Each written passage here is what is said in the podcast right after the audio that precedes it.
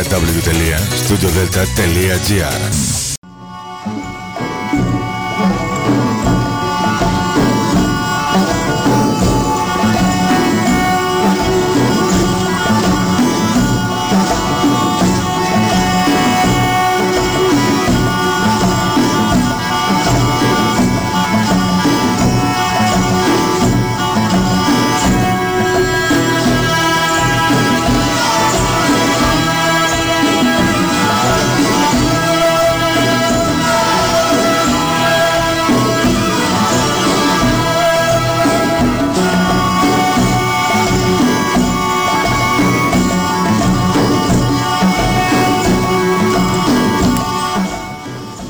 Σήμερα, κυρίες και κύριοι, είναι η εκπομπή Μύθοι και Πολιτισμοί με τη Γεωργία Κελή. Ζωντανά από το Στούντιο Δέλτα, το ραδιόφωνο της καρδιάς μας.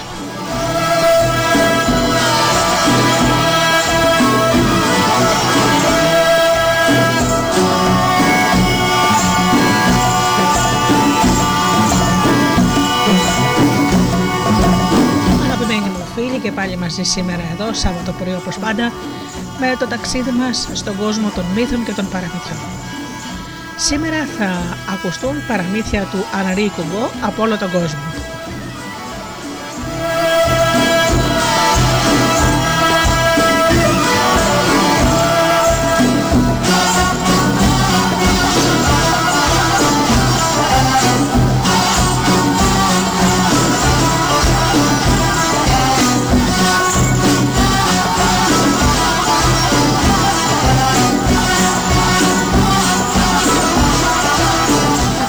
Τους φίλους μου, τους ανθρώπους που υποστηρίζουν το Studio Delta όλα αυτά τα χρόνια και πληκτρολογούν στο double-u double-u double-u τελεία studio delta τελεία τζι άρ και βρίσκονται εδώ στη σελίδα του σταθμού. Τους φίλους μας που μας ακούν από τις μουσικές σελίδες τις οποίες φιλοξενούμαστε, όπως είναι το Live είκοσι τέσσερα. Καλημέρα και τους φίλους που μας ακούν από κινητά και tablets. Καλημέρα και στους εκλεκτούς μου συνεργάτες και φίλους, στο Τζίμι, την Αφροδίτη και την Ώρα.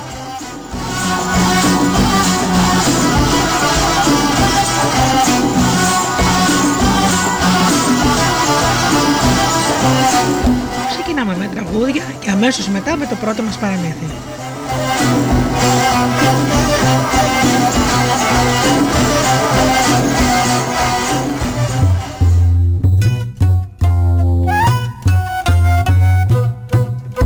Στου ουρανού την μπλε καλύβα κρύψανε τον άγριο λίβα και στη θάλασσα που αλλάζει τη βροχή και το χαλάζει με μια βάρκα φουσκωτή πάει ο ήλιος να κρυφτεί. Μα στη βυσσινιά τη δύση τα πουλιά έχουν μεθύσει.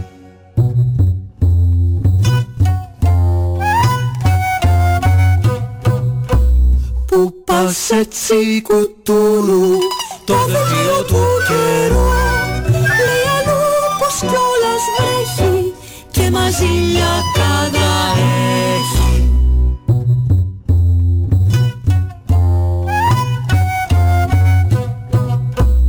Πως τρελάθηκε ο καιρός φύσαν βοριά αλλιώς δυο νυφάδες από χιόνι λουλουδίσαν το σαν χρυσά μαλλιά η αστραπηγία μουδιά στου γυαλού την μπλε κορδέλα ξύπνα καλοκαίρι κέλα.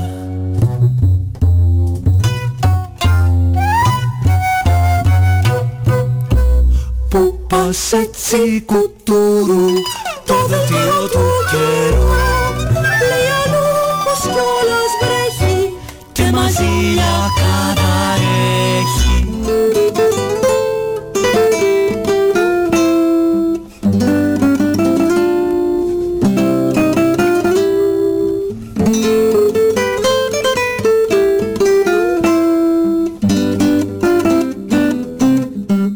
Μια κορδέλα χρυσή στα μαλλιά σου και του ήλιου το φως στην καρδιά σου με το κίτρινο βάφω τον δρόμο και χορεύω, γελάω τον χρόνο.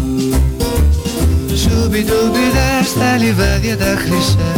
Σουπιτουπιτά, σουπιτουπιτά, σουπιτουπιτά, τα νεράκι στα μαλλιά. Σουπιτουπιτουπιτά.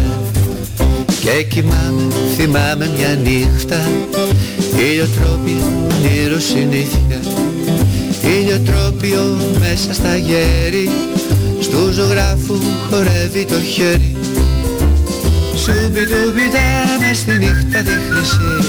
Σουπιτουπιτά, σουπιτουπιτά, σουπιτουπιτά, τραγουδάμε όλοι μαζί.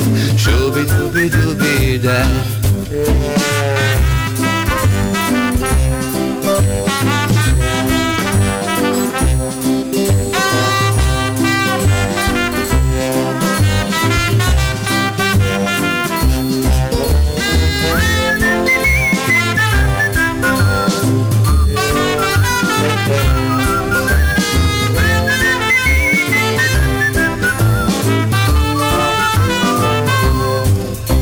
Ήλιος καίει στο νότο τα μέρη κι ο μαΐστρος τους λάρους τα φέρει. Ένα αστέρι μιλά στη σελήνη κι η φωνή του τραγούδιου έχει γίνει. Σουπιτουπιτά, φεγγαράκι μου λαμπρό. Σουπιτουπιτά, σουπιτουπιτά, σουπιτουπιτά, τραγουδάκι θα σου πω. Σουπιτουπιτουπιτά.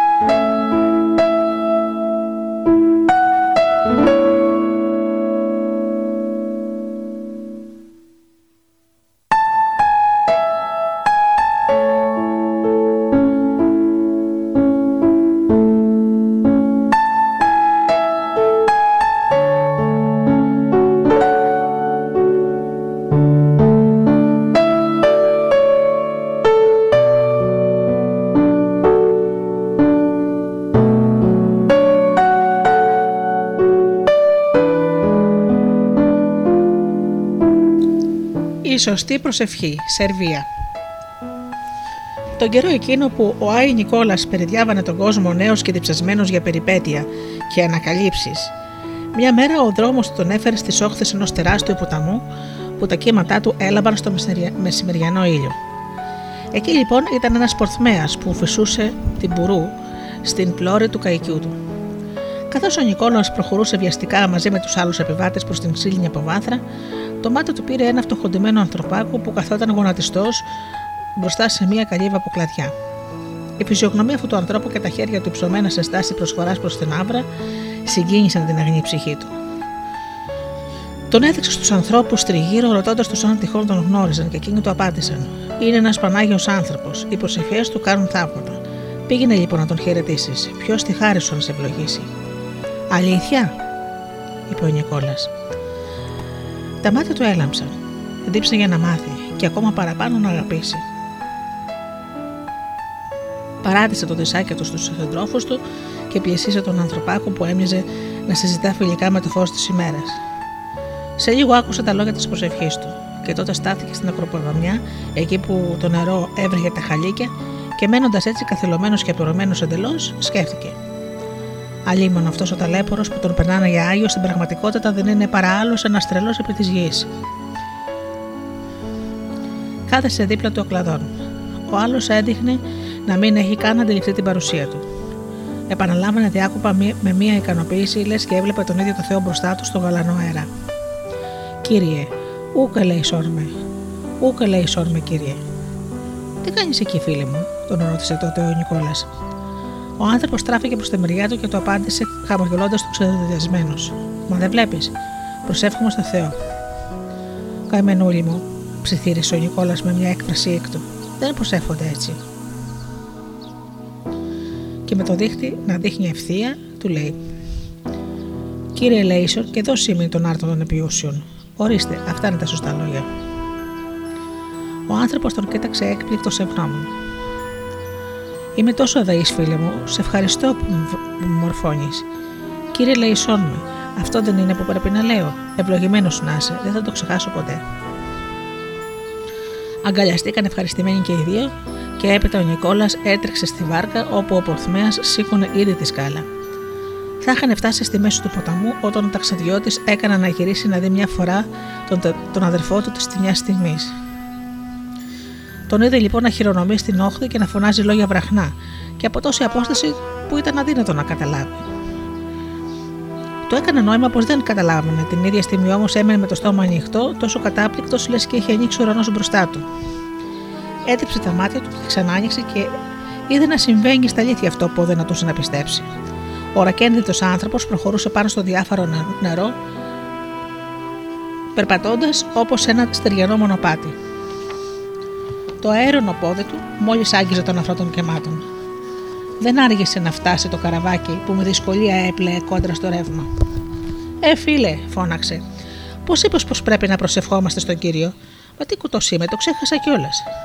Φωτισμένος από το θαύμα, ο Νικόλας μονολόγησε, τρέμοντας σαν το πανί στον άμυνο. «Θεέ μου, ένας άνθρωπος που είναι σε θέση να περπατάει με τέτοιο τρόπο πάνω στο νερό, οδήγωσε να τον αγγίζει σταγόνα. Είναι ασφαλώς πιο κοντά σε σένα από ό,τι θα μπορούσα να είμαι εγώ ποτέ». Και του απάντησε: «Μην αλλάξεις λέξη, αδερφέ μου. Κύριε, ου καλαϊσόν με. Αυτή είναι σωστή προσευχή. Ειρήνη μείνει». Ο άλλος του έκανε ένα φιλικό νεύμα, κάθισε πάνω στα κύματα που στραφτάλιζαν στον ήλιο και πήρε τον δρόμο της επιστροφής. Με τα δυο του χέρια για κουπιά, τράβηξε προς τη γαλήνια όχθη, τραγουδώντας την προσευχή του στον ουρανό με όλη τη δύναμη.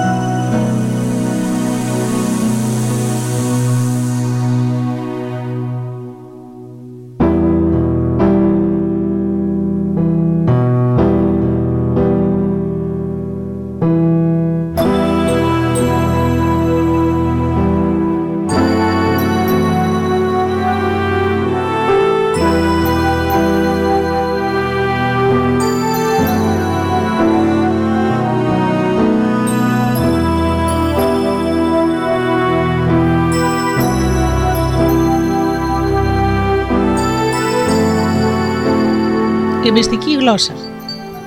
Μια φορά και έναν καιρό ήταν ένας βοσκός που τον λέγανε Πέτρο. Δεν φοβόταν τίποτα όμως ο ίδιος και δεν το ήξερε.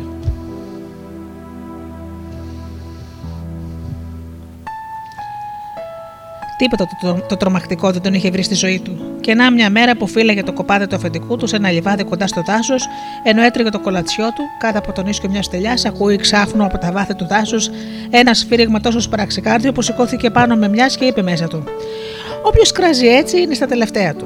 Πλησίασε την πρώτη συστάδα δέντρων και φουγκράστηκε για μια στιγμή, και το μόνο που άκουσε όμως ήταν ο άνεμος, δρασκέλισε το κατόφλι του δάσους. Και τότε το μακρινό κάλεσμα διέσχισε πάλι τις φιλοσιές, και όση απόγνωση, πόνο και γοητεία ένιωσε να έχει η δύναμή του, άλλο τόσο αισθανόταν συνεπαρμένος σαν να το τραβούσε κάτι μπροστά, χωρίς εκείνος να μπορεί να αντισταθεί ανάμεσα από τα δέντρα και τα πάτα. Για μια στιγμή σκέφτηκε: «Πάει, τρελάθηκα, δυστυχώς θα χαθώ». Όμως το σώμα του προχώρησε δίχως να ακούει το κεφάλι του, μέχρι που έφτασε στην άκρη ενός ξέφωτου. Εκεί στάθηκε πια. στη μέση μιας κυκλικής χλωερής έκτασης, τριγυρισμένης από βολανιδιές, άναβε μια φωτιά. Στο κέντρο της στεκόταν ένα φίδι. Το φίδι αυτό ήταν μαύρο, κόκκινο και κίτρινο χρυσαφί. Σαν είδε τον Πέτρο να προβάλλει, ανασήκωσε το κεφάλι του πάνω από την ανθρακιά, το τέντωσε προς τον ουρανό και είπε με ανθρώπινη ραλιά: «Βοσί καίγομαι, για όνομα του Θεού σώσε με». Αν του το τέρας με καλεί στο όνομα του Θεού, πρέπει να το βοηθήσω. Πλησίασε, το άπλωσε μέσα από τις φλόγες στο σιδερένιο του μπαστούνι και το φίδι τυλίχτηκε ολόγυρά του. Ύστερα τυλίχτηκε στο μπράτσο του Πέτρου και τέλος στο στήθος του και στο λαιμό του Πέτρου, ο οποίος άρχισε να βογά με κομμένη ανάσα. «Ώστε έτσι λοιπόν ματαμίβεις για το καλό που έκανας στο όνομα του Παντοδύναμου?» Το αρπετό απάντησε σφυρίζοντας το αυτί του: «Μη φοβάσαι, άνθρωπε. Αν σε κρατώ σφιχτά είναι επειδή ακόμα έχω πολύ ανάγκη τη βοήθειά σου. Είμαι ο γιος του βασιλιά των Αρπετών και πρέπει να με πας πίσω στο παλάτι του πατέρα μου». «Τέρας, δεν μπορώ. Δεν έχω ιδέα που βρίσκεται». «Δεν πειράζει, ξέρω εγώ. Τράβα ευθεία». Ο Πέτρος κίνησε ευθεία, έπειτα αριστερά και δεξιά, σκαρφάλωσε βράχους, πήγε από σκοτεινά περάσματα. Βυθίστηκε μακριά από τη σκιά του πυκνού δάσους, τόσο μακριά που έφτασε σε ένα τόπο που μήτε τα πουλιά γνώριζαν. Είχε χάσει πια τον προσανατολισμό του μέσα στα σκοτεινά βάτα. Οι ηλιαχτίδες μέσα από τα πυκνά κλαδιά γινόταν πιο λεπτές και από το νήμα της αράχνης. Περπάτησε κι άλλο μέσα στα πράσινα βάθη. Ξάφνου είδε να ορθώνεται μπρος του μια πανύψηλη πύλη με παράξενα πορτόφυλλα. Ούτε από ξύλο ήταν, ούτε από σίδερο, ούτε από πέτρα. Ήταν καμωμένη από μυριάδες φίδια πλεγμένα μεταξύ τους. Στο κατώφλι αυτής της πόρτας ο Πέτρος επιτέλους στάθηκε. «Να φτάσαμε στο πιο μυστικό μέρος του κόσμου. Άνθρωπε, άκουσέ με καλά. Εδώ βασιλεύει ο πατέρας μου. Όπου να είναι, θα τον δεις κι εσύ. Για να σε ανταμείψει για την καλοσύνη σου, θα σου ζητήσει να του πεις τι θέλεις από αυτόν. Μάθε λοιπόν πως υπάρχει ένα πολυτιμότερο αγαθό, πολυτιμότερο από οτιδήποτε άλλο στον κόσμο. Είναι η μυστική γλώσσα». Σφύριξε τρεις φορές. Η πόρτα με τα φίδια άνοιξε. Ξεπρόβαλε τότε ένα παλάτι που όμοιό του άλλο δεν υπήρχε. Οι κολόνες του ήταν από αιωνόβια δέντρα. Ο θόλος του από φύλλα. Η τύχη του από πυκνή ομίχλη. Στο βάθος ενός μακριού διαδρόμου βρισκόταν ένας θρόνος φτιαγμένος από μπερδεμένες ρίζες. Ο βασιλιάς των Αρπετών καθόταν εκεί με αρχοντιά. Ο Πέτρος τον πλησίασε, γονάτισε με το ένα πόδι και έμεινε σκυφτός, δίχως να τολμάει να κοιτάξει αυτό το μαγικό πλάσμα με τα τρομερά μάτια. Άκουσε πάνω από το κεφάλι του τα λόγια τούτα: «Άνθρωπε μου, έσωσες το γιο μου και σε ευχαριστώ. Για τα μεβή θα ήθελες μερικά διαμάντια?» «Θέλω κάτι παραπάνω, θέλω κάτι λιγότερο», είπε ο Πέτρος με τρεμάμενη φωνή. «Μερικές με χούφτες ασύ μη μήπως?» «Πολύ περισσότερα, πολύ, πολύ πιο λίγα. Ένα τσουβάλι χρυσό?» «Άρχοντα, θέλω τη μυστική γλώσσα». «Τι είναι αυτό που ζητάς, ανόητη?» είπε μου γκρίζοντας με ξεφωνή ξαφνικά τρομερή.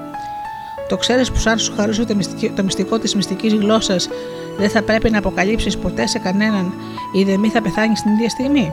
Θα σε βαραίνει διαρκώς. Θα μπορέσεις να το κρατήσεις?» «Άρχοντα, αυτό είναι δική μου δουλειά». «Πολύ καλά», είπε η μυστηριώδης φωνή μέσα από μια σύντομη σιωπή. Ο Πέτρος έκλεισε τα μάτια, έσκυψε προς τη μεριά του και ένιωσε μια γλώσσα διχαλωτή να εκτοξεύεται στα αυτιά του, πρώτα στο δεξί και μετά στο αριστερό. «Άνθρωπε, τώρα κατέχεις τη μυστική γλώσσα. Άντε, πήγαινε λοιπόν», ψιθύρισε η φωνή.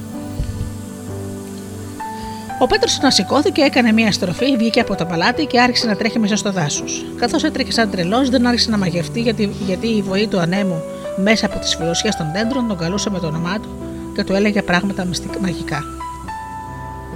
Τα πουλιά του κελαϊδούσαν την καλημέρα τους και το θρώισμα της χλώης και οι μυριάδες ψίθυροι θάμνων που άφηναν πίσω τα βήματά του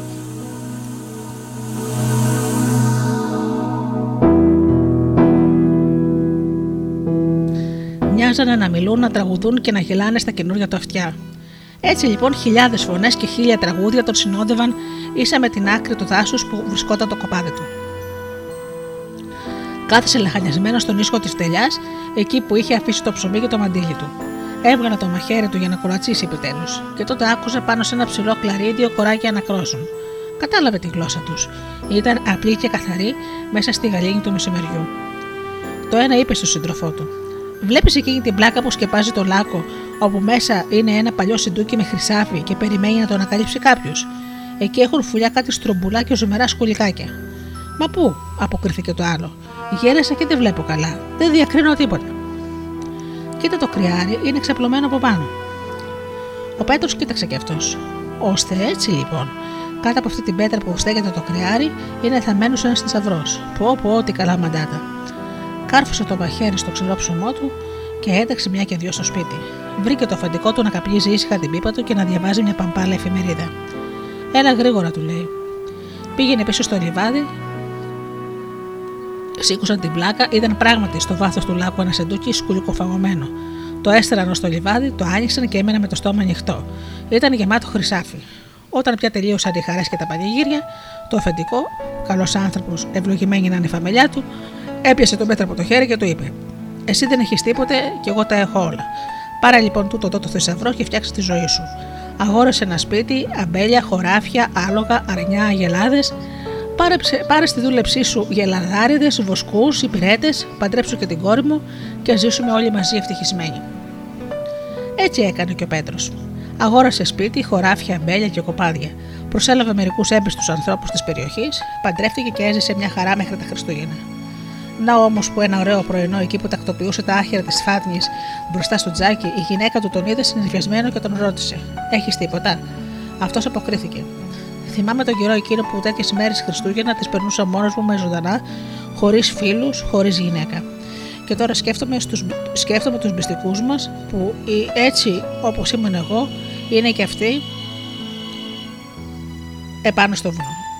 Η γυναίκα, τη, η γυναίκα τη νύχτα που γεννιέται ο Θεός, δεν θέλω να αισθάνονται γυσμονημένοι από τον κόσμο όσο ήμουνα κι εγώ, θέλω να χαρούνε. Γι' αυτό απόψε θα τους πάμε δώρα, κρασί και γαλοπούλα για να το γιορτάσουν κι αυτοί σαν άνθρωποι. Έτσι και έγινε. Η μία πάνω στη φοράδα, ο άλλος πάνω στο άλογο, ανέβηκαν ως τα μαντριά όπου βρισκόταν η βοσκή. Μόλις έφτασαν, ο Πέτρος τους φίλησε όλους και τους είπε με καλοσύνη: Πηγείτε, γλυντήστε, τούτο τη βραδιά είναι για σας. Μη σας νοιάζει για τα ζωντανά, θα τα φροντίσω εγώ ως αύριο το πρωί. Έμεινε ξάχρυπνος όλη τη νύχτα και έπειτα, σαν ξημέρωσε, χαιρέτησε τους ανθρώπους του, φώναξε τη γυναίκα του, έδωσε μια στα καπούλια του αλόγου και το, με το καβέλο του και φύγανε και οι δύο. Καθώς όμως προχωρούσαν στην έρημη γη, ο Πέτρος άκουσε ξαφνικά το αλογό του να μιλάει. Το ζώο γκρίνιαζε για την κατάσταση του τρόμου. Ξεφύσιξε τα ρουθούνια του, κούνησε τη χέρι του και είπε στη φοράδα που κοβαλούσε η γυναίκα του και η οποία σέρνονταν στα χαλίκια: Βιάσου λοιπόν, σε λίγο θα χιονίσει και έχω ακόμα πολύ δρόμο στο στάβλο. Άντε, προχώρα εσύ, αποκρίθηκε η φοράδα πίσω του, ενώ πάλαβε κόντρα στον παγωμένο αέρα. Εσύ μπορείς να πας γρήγορα, έναν άνθρωπο μονάχο κοβαλάς. Και εσύ, σαν να λέμε, για πες μου, τι παραπάνω κοβαλάς? Τρεις ζωές, φίλε μου, τρεις. Ένα πουλάρι στα σπλάχνα μου, τη ράχη μου, μια γυναίκα, στην κοιλιά της ένα παιδί. Ο Πέτρος μόλις το άκουσε, τράβηξε εμπρός γελώντας κατάπληκτος. Ένα παιδί, ένα παιδί, αχ Θεούλη μου, είπε μέσα του. Ξέσπασε ξανά στα δυνατά γέλια. Η γυναίκα του παραξενεύτηκε από αυτή την απότομη χαρά, έστρωξε τη φορά τη στους αυτόν και τον ρώτησε γιατί στο καλό χειρόταν έτσι μόνος του. Ήταν τόσο ευτυχισμένος που με τα βίας κρατήθηκε να μην αποκαλύψει το μυστικό που έπρεπε να κρατήσει. Ε, γέλασα, αλήθεια είναι η γυναίκα. Έχω τους λόγους μου, παραπάνω δεν πρόκειται να μάθεις. Πειραγμένη η γυναίκα τον αψοκοκίνησε. Τα μάτια της έλαμψαν, ώστε έτσι αρνιόταν να της μιλήσει. Και αυτή λοιπόν προσπαθούσε να μάθει με ακόμα μεγαλύτερη ανυπομονησία. Ο Πέτρος έμεινε σιωπηλός. Εκείνη τον πίεσε, έκανε πως έκλαιγε, παραπονέθηκε ότι την άφηνε έξω από τα σοβαρά ζητήματα. Η γυναίκα της, λέει ο άντρας της, αν μιλήσω θα πεθάνω. Μήπως θέλεις να μείνεις χείρα? Ήλπιζε πως έτσι θα έκλεινε το στόμα της κυρίας. Δυστυχώς όμως αυτό που κατάφερε ήταν να την ενερθίσει ακόμα περισσότερο. Έτσι είναι οι γυναίκες. Σαν θελήσεις να τους μιλήσεις, δεν πάνε να λες, σου κάνουνε. Όταν όμως θέλεις να κρατήσεις κάτι για τον εαυτό σου, να σου τους ξαφνικά που, που τους τρώει το αυτάκι τους. Εμένα καρφί δεν μου καίγεται, του είπε σκούσοντας κάτω από τη μύτη του. Τη μέρα του γάμου μας υποσχεθήκαμε να μην έχουμε ποτέ μυστικό ένας από τον άλλον. Κράτα το λόγο σου λοιπόν, κύριε. Είχαν φτάσει λοιπόν πια στην αυλή του κτήματός τους. Πολύ καλά, θα μάθεις, της λέει ο Πέτρος με ύφος καρτερικό. Αφού όμως πρέπει να πεθάνω όπου να είναι, άσε με τουλάχιστον να αποχαιρετήσω τον κόσμο. Έβαλε να του φέρουν το κρεβάτι του στο κατόφλι του σπιτιού. Ξάπλωσε και χαιρέτησε τον ουρανό, τα σύννεφα, τον άνεμο, τα εργαλεία του στην αυλή, τα χωράφια, τα αμπέλια, το σκύλο του που του έγλυφε τα χέρια αναστενάζοντας. Ο Πέτρος τον χάριψε και ύστερα έβγαλε από την τσέπη του λίγο μπαγιάτικο ψωμί. Φάει λοιπόν, πιστέ μου σύντροφε, τούτο είναι το τελευταίο μου δώρο, το είπε λυπημένος. Και το ζώο απάντησε: Αφεντικό, δεν πεινάω. Το ξεροκόμματο έπεσε στη χλόη.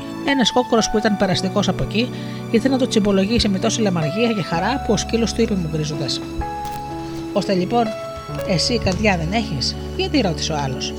Το αφεντικό μας πεθαίνει και εσύ τρως πανευτυχίες δίχως σε μέλη για τον καημό του. Μεγιά του με χαρά του. Άμα αυτός θέλει να πεθάνει, αποκρίθηκε ο κόκορας.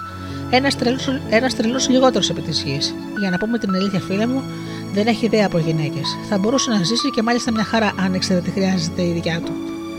Και σαν τι χρειάζεται, για πες μου, μερικές ξυλιές σε τροφοντά της πισινά. Έτσι θα της περνούσε επιθυμία να ρωτά πράγματα που δεν πρέπει.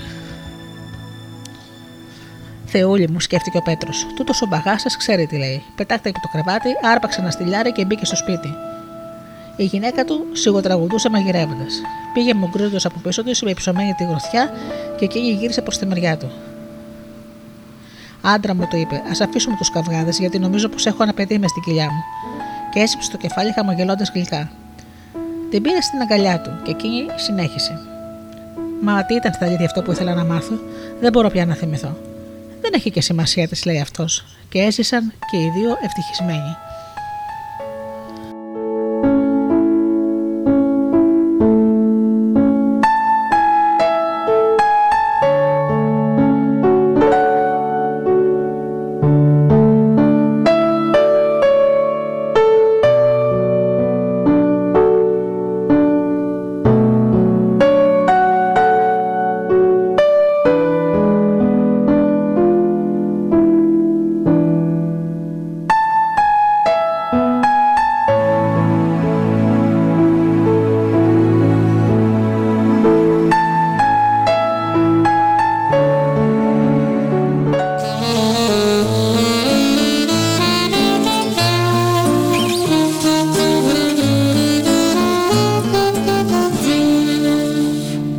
Σεπτέμβρη θα γυρνάς από το χωριό σου και μόνο απ' τα άσπρα μερικά το απ' το μαγιό θα αναγνωρίζω το κορμάκι το δικό σου που τους χειμώνες το κοιτάζω μόνο εγώ. Και τι έχει ο ήλιος που δεν έχω να σου δώσω? Αυτός τη νύχτα κλείνει, εγώ μένω ανοιχτός. Κι αν καταφέρω και τον πάγο σου τον λιώσω, κάθε Σεπτέμβρη θα γεμίζουν όλα φως.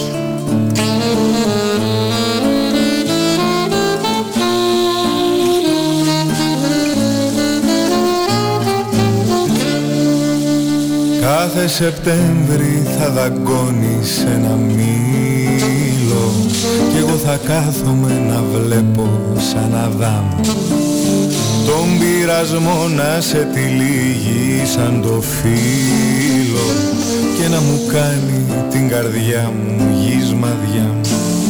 Και τι έχει ο ήλιος που δεν έχω να σου δώσω?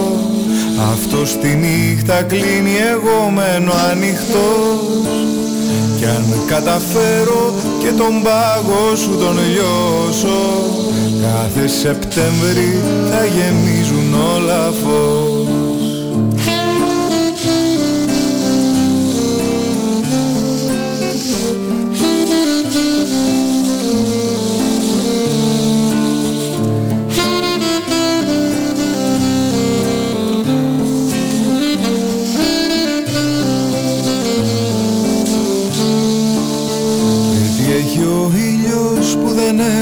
Να σου δώσω, αυτός τη νύχτα κλείνει, εγώ μένω ανοιχτός.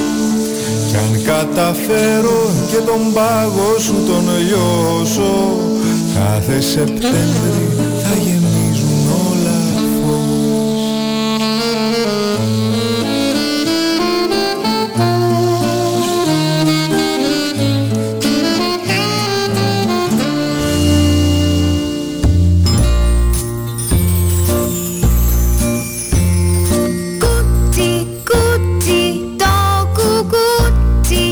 Απ' το φρούτο για να πέσει μες στη ζάχαρη.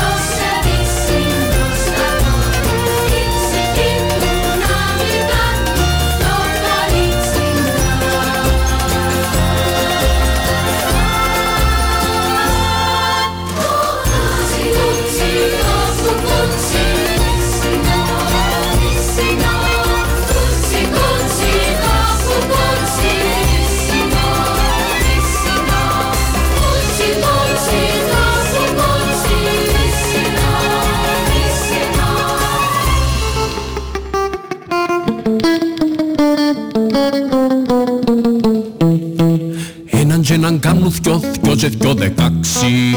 Κι είμαι ο καλύτερος μαθητής στην τάξη. Έναν και να κάνω θκιο, θκιο και θκιο δεκάξι. Κι είμαι ο καλύτερος μαθητής στην τάξη.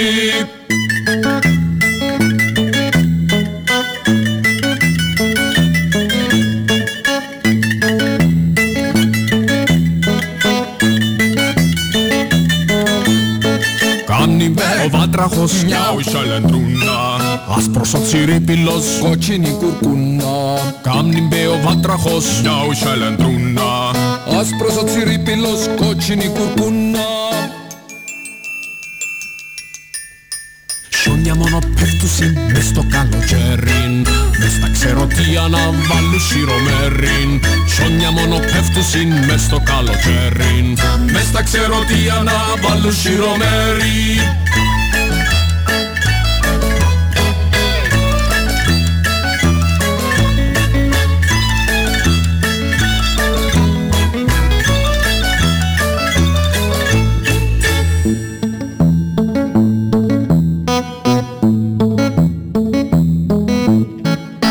Τέσσερα και τέσσερα γίνονται εικοσιτρία.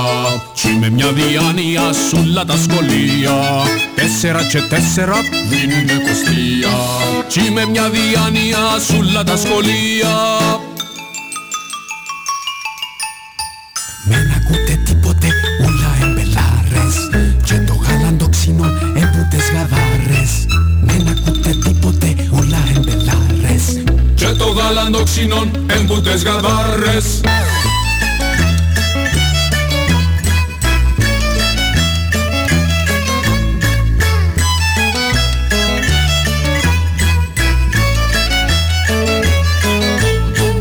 Άμα λέσεις πίτερα γίνουνται κανέλα.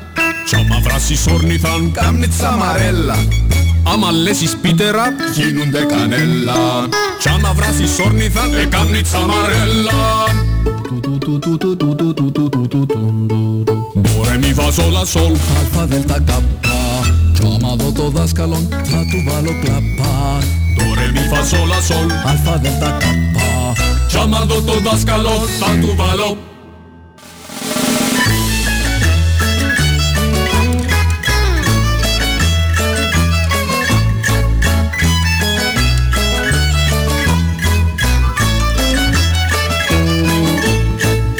Έναν και έναν κάνουν θκιο, θκιο και θκιο δεκάξι. Κι είμαι ο καλύτερος μαθητής στην τάξη. Κλαπαπ.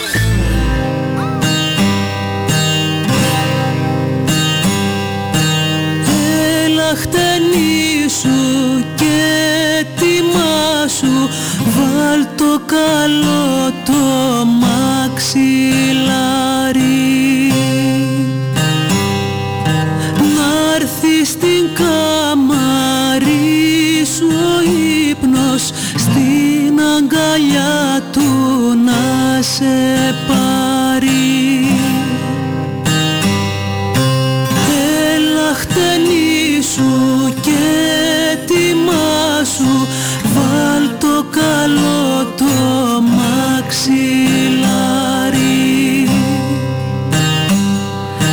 Να'ρθει στην καμαρί ο ύπνος, στην αγκαλιά του να σε πάρει. Θα έρθει καβάλα σε ένα αστέρι, στον πάγκο τα όνειρα θα πλώσει και θα φωνάξει το όνομά σου και το όνειρό σου θα σου δώσει.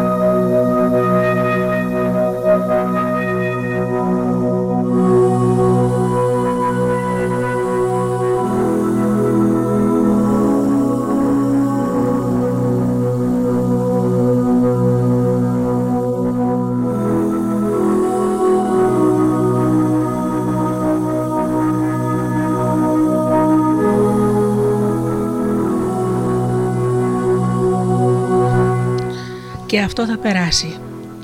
Μια μέρα ένας πλανώδης μουσικός πορευόταν στον δρόμο του. Ήταν ένας απλός άνθρωπος, όχι όμως και η ζωή του. Παρ' όλα αυτά το ίδιο του άρεσε. Τη μέρα εκείνη λοιπόν ήταν ένα συννεφιασμένο πρωινό του φθινοπόρου, καθώς αναδιόταν μέσα από την ομίχλη ένα καμπαναριό, ο σκοπός που σουργοτραγουδούσε για να ελαφρύνει το βήμα του πνίγηκε εξάφου στο λαιμό του. Λίγο πιο πέρα στον αγρό, ένας ανθρωπάκος διπλωμένος κάτω από το ζυγό και το καμουτσίκι τράβηγε το αλέτρι που κατέφθαινε στο το αφεντικό του. «Μα πώς είναι δυνατόν να μεταχειρίζονται τους ανθρώπους σαν ζώα», σκέφτηκε ο ταξιδιώτης με ήκτο και οργή μαζί. Πέρασε μέσα από τα οργανωμένα χωράφια και έφτασε ως το υποζύγιο. «Ντροπή σου», είπε σε αυτόν που βασάνιζε τον σκλάβο. «Ο άνθρωπος αυτός που βάζεις να σκοτώνεται στη δουλειά σαν χαϊδούρι, δεν τολμά να σου πετάξει κατάματα την αλήθεια. Θα το κάνω εγώ λοιπόν. Η ψυχή σου είναι πέτρα. Το κεφάλι σου έρημος δίχως φως. Δεν σου μάθε κανείς πως όλοι είμαστε αδέλφια, ληστοί, μαλλιαρέ παλιάνθρωπε, λοποδίτη που έριξε από άλλη εποχή. Εξευτελίζεις την ανθρώπινη αξιοπρέπεια». Χτύπησε τον μπαστούνι του στον αγέρα. «Εσύ γιατί ανακατεύεσαι», του είπε ο άνθρωπος που βασανιζόταν. «Το καλό και το κακό όλα περνάνε. Και τούτο εδώ και αυτό θα περάσει». Και ενώ ο βασανιστής του γελούσε μακαρίως ανασηκώνοντας τους ώμους, ο άνθρωπος ξανά πιασε τη δουλειά του. Ο καλός μουσικός έμεινε έκπληκτος και σκέφτηκε. «Για δες, ο σκλάβος που κάνει το σονίγωρο του κτίνους και το κατα... που το καταπιέζει. Κύριε, πού πάει αυτός ο κόσμος?» Και έφυγε με βήμα πιαστικό. Μια παροιμία λέει πως από το στρατή που πέρασες δεν θα ξαναπεράσεις. Μια άλλη βεβαιώνει το αντίθετο. Τον δρόμο αυτό που διάβηκες θέλει να ξα... ξαναπεράσεις. Δεύτερη είναι που λέει την αλήθεια. Ήρθε λοιπόν μια μέρα μετά από τρία χρόνια περιπλάγησης που ο προστάτης των αδικημένων με το βιολί του στον ώμο ξαναπέρασε δίπλα στο, από το ίδιο χωράφι. Θυμήθηκε τι είχε γίνει. Κοντοστάθηκε και έντυψε τα μάτια του. Πέρα από τα οργωμένα χωράφια προχωρούσε μια φοράδα και καβάλα πάνω της ο σκλάβος ελεύθερος πια και εύπορος. Η εμφάνισή του ήταν αξιοπρεπής, τα ρούχα του προσεγμένα. Πετούσε το σπόρο μακριά με ήρεμες κινήσεις. Έκπληκτος ο ταξιδιώτης πήγε να τον χαιρετήσει. «Χάρη στον ύψιστο επέζησες», του είπε. «Μάλλον τι λέω, εσύ φαίνεται να έχεις πλουτίσει». Εκείνος ο βασανιστής τιμωρήθηκε κατά πως έπρεπε. «Ο διπλανός αφέντης τον σκότωσε», απάντησε ο ανθρωπάκος. «Από ό,τι φαίνεται είχε ξελογιάσει τη γυναίκα του και έτσι μου έδωσαν τη γη του». «Φίλοι μου, χαίρομαι πολύ. Είχες δίκιο να μου έχεις εμπιστοσύνη στο Θεό», είπε ο μουσικός σφίγγοντας το χέρι του. «Να που το μέλλον μου στο εξής θα είναι εξασφαλισμένο». Ο άνθρωπος γέλασε και συνέχισε τον δρόμο του στα χωράφια. «Δεν είναι περισσότερο από ό,τι χθες», του είπε. «Το καλό και το κακό όλα περνάμε. Και τούτο εδώ και αυτό θα περάσει».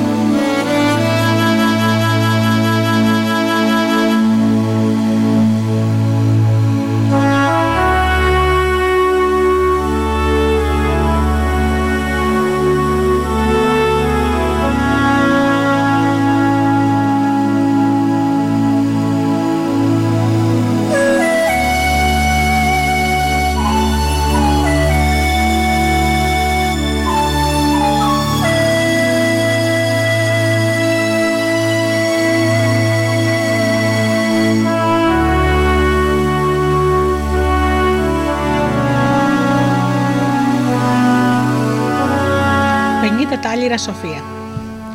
Μια φορά και έναν καιρό ήταν ένα χωριό όπου οι άνθρωποι τσακώνονταν χωρίς σταματημό. Έλεγε ένας καλημέρα, ο άλλος του πικρωνόταν πως η μέρα δεν ήταν και τόσο καλή όσο υποστήριζε. Ο τρίτος αντέλεγε πως ο ουρανός ήταν γαλάζιος και κατά συνέπεια θα μπορούσε κανείς ορθώς να κάνει λόγο περί καλής ημέρας. Τότε ο πρώτος, έχοντας την έγνοια μη τυχόν και υστερήσει, έσπευτε να παρατηρήσει ότι μέχρι το σούρ που θα έβρεχε. Ένας τέταρτος φώναζε πως μα τον Άγιο, μόλις αυτές τις μετεωρολογικές εκτιμήσεις του είχαν πάρει τα αυτιά, ο σιδεράς ερχόταν κραδένοντας απειλητικά ό,τι σιδερικό του βρισκόταν πρόχειρο και οι γυναίκες άρχισαν να καυγαδίζουν τσιρίζοντας όλες μαζί. Κοντολικοί σε αυτοί οι άνθρωποι σε τίποτα δεν μπορούσαν να συνονοηθούν πέρα από το γεγονός ότι σε όλα διαφωνούσαν. Ένα βράδυ λοιπόν, κάτω από τη φτελιά της πλατείας, λέει ήρεμα ένας γέρος: «Μας λείπει η σοφία». Γύρω του άρχισαν να ξεροβήχουν και όλοι ισχυρίστηκαν πως η λογική σίγουρα δεν κατοικούσε στο γείτονα απέναντι. Για πρώτη φορά βάλτηκαν να σκέφτονται.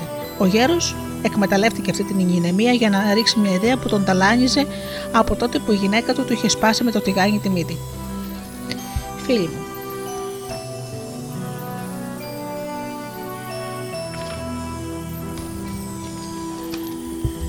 ξέρω καλά τη Βενετία. Έπεσε σε ένα χασμουργητό. Εκεί λοιπόν είναι μια άγια πόλη. Εκεί η σοφία φυτρώνει τόσο πυκνή όσο εδώ τα αγριόχορτα. Ας πάμε λοιπόν να αγοράσουμε, θα την καλλιεργήσουμε και θα ζήσουμε εν ειρήνη. Οι άνθρωποι παραδέχτηκαν πως πράγματι λίγοι σπόροι πνεύματος δεν θα έπεφταν άσχημα στην πλατεία του χωριού. Αποφάσισαν λοιπόν, μιας και σε αυτή την πόλη το προϊόν ετούτο βρισκόταν σε αυθονία, να πάνε εκεί να το αγοράσουν. Από τους πιο σόφρονες επέλεξαν τρεις. Τους έδωσαν πενήντα τάλιρα, ένα σάκο για προμήθειες και μια βάρκα. Την επόμενη μέρα, μόλις ξημέρωσε, σήκωσαν πανιά. Δεν είχαν προλάβει να ξεμπαρκάρουν στη Βενετία και ντυμένοι στην πένα, βάλθηκαν να παίρνουν από πίσω τους ανθρώπους. Ε, κύριε, ε, κυρία, σας παρακαλώ, μήπως έχετε σοφία για πουλημά? Τους περνάγανε για τρελούς και ανασήκωναν τους ώμους τους. Όλη τη μέρα γύριζαν απτόητοι στους δρόμους και πλατείες, αναζητώντας το πολύτιμο αυτό αγαθό που είχαν έρθει να βρουν. Το βράδυ στο πανδοχείο, όπου είχαν πιάσει δωμάτιο, εκεί που ρωτούσαν μια κουφή υπηρέτρια, ένας κομψευόμενος απατεώνας ήρθε και κάθισε στο τραπέζι τους. Μυαλό τους λέει: «Εγώ πουλάω. Σοφία, μου έχει μείνει ένα μικρό κυβότιο. Άντε, επειδή σας συμπάθησα, θα σας το αφήσω πενήντα χρυσατάλιρα. Τζάμπα είναι». Οι άλλοι άτσαρ του έδωσαν το κομπόδωμά τους. Ο λοποδίτης πήγε στο πίσω μέρος της κουζίνας, άρπαξε ένα ποντίκι, το έχωσε μέσα ένα σιδερένιο κουτί, γύρισε πίσω και είπε στους τρεις συντρόφους: «Μην ανοίξεις το καπάκι πριν φτάσεις στον τόπο σας. Μέσα είναι η σοφία. Το άρωμά της είναι δυνατό και ευαίσθητο. Το νου σας μην εξατμιστεί. Καλή είναι πάνω του στα μέρη σας, καλοί μου άνθρωποι». Οι τρεις μορφώνοι έφυγαν. Ο καθένας ήθελε να είναι αυτός που θα κοβαλούσε το θησαυρό, και ήδη μάλλον για το ποιος θα είχε την τιμή να κουμπίσει το κουτί κάτω από τον ίσιο της φτελιάς, μέσα σε μια στιγμή δονούμενη από συγκίνηση μπρος στα μάτια του κόσμου. Την άλλη μέρα ξαναπήρανε τις θάλασσες. Καθώς λοιπόν αρμέγιζαν, λέει ο ένας: «Αφού αυτή η σοφία είναι για μύρισμα, θέλω να σφρονθώ λίγο το όραμά της, σαν ορεκτικό». «Καλή ιδέα, και εγώ θέλω», αποκρίνεται ο δεύτερος. Και λέει και ο τρίτος: «Κάτι σαν ακούναγρο τζουνάρι εκεί μέσα». Πάνω που άνοιξε το κουτί, πήδεξε έξω το ποντίκι και χάθηκε στο πικεφί στα κατάβαθα του πλοίου. Οι τρεις άντρες το πήραν από πίσω. Μάταια όμως, φτάσαν στο χωριό που είχε στήσει η Γλέντι, τροπιασμένη σαν τις μετανοούσες αδερφές. Και τα ομολόγησαν όλα. Η σοφία, θα έλεγε κανείς ότι είναι ένα ποντίκι, μας την κοπάνισε, πήγε και κρύφτηκε μέσα στο αμπάρι. Γύρω τους ακούστηκε ένα μουγκριτό. Σήκωσαν όλοι τα μπαστούνια τους και τότε ο γέρος άνοιξε το χέρι του και είπε: «Η σοφία, κύριε, είναι μέσα στο πλοίο. Αυτό είναι που έχει σημασία. Ας το τραβήξουμε λοιπόν στη στεριά, να φυλάξουμε γύρω-γύρω σκοπιά, έτσι ώστε να μην μας φύγει και κάθε, να πηγαίνουμε κάθε Κυριακή σε αυτόν τον καινούριο ναό να εμπορτιζόμαστε με το όραμά της. Έτσι θα κερδίσουμε την εκτίμηση του Θεού». Έτσι και έκαναν. Και από εκείνη τη μέρα, αν και κοίταζαν όλοι με μισό μάτι το διπλανό τους, έκαναν όλοι τους τις Παναγίες και μακάρι σαν πάπες δεν μιλούσαν παρά μόνο για βαθιές αληθινές αξίες.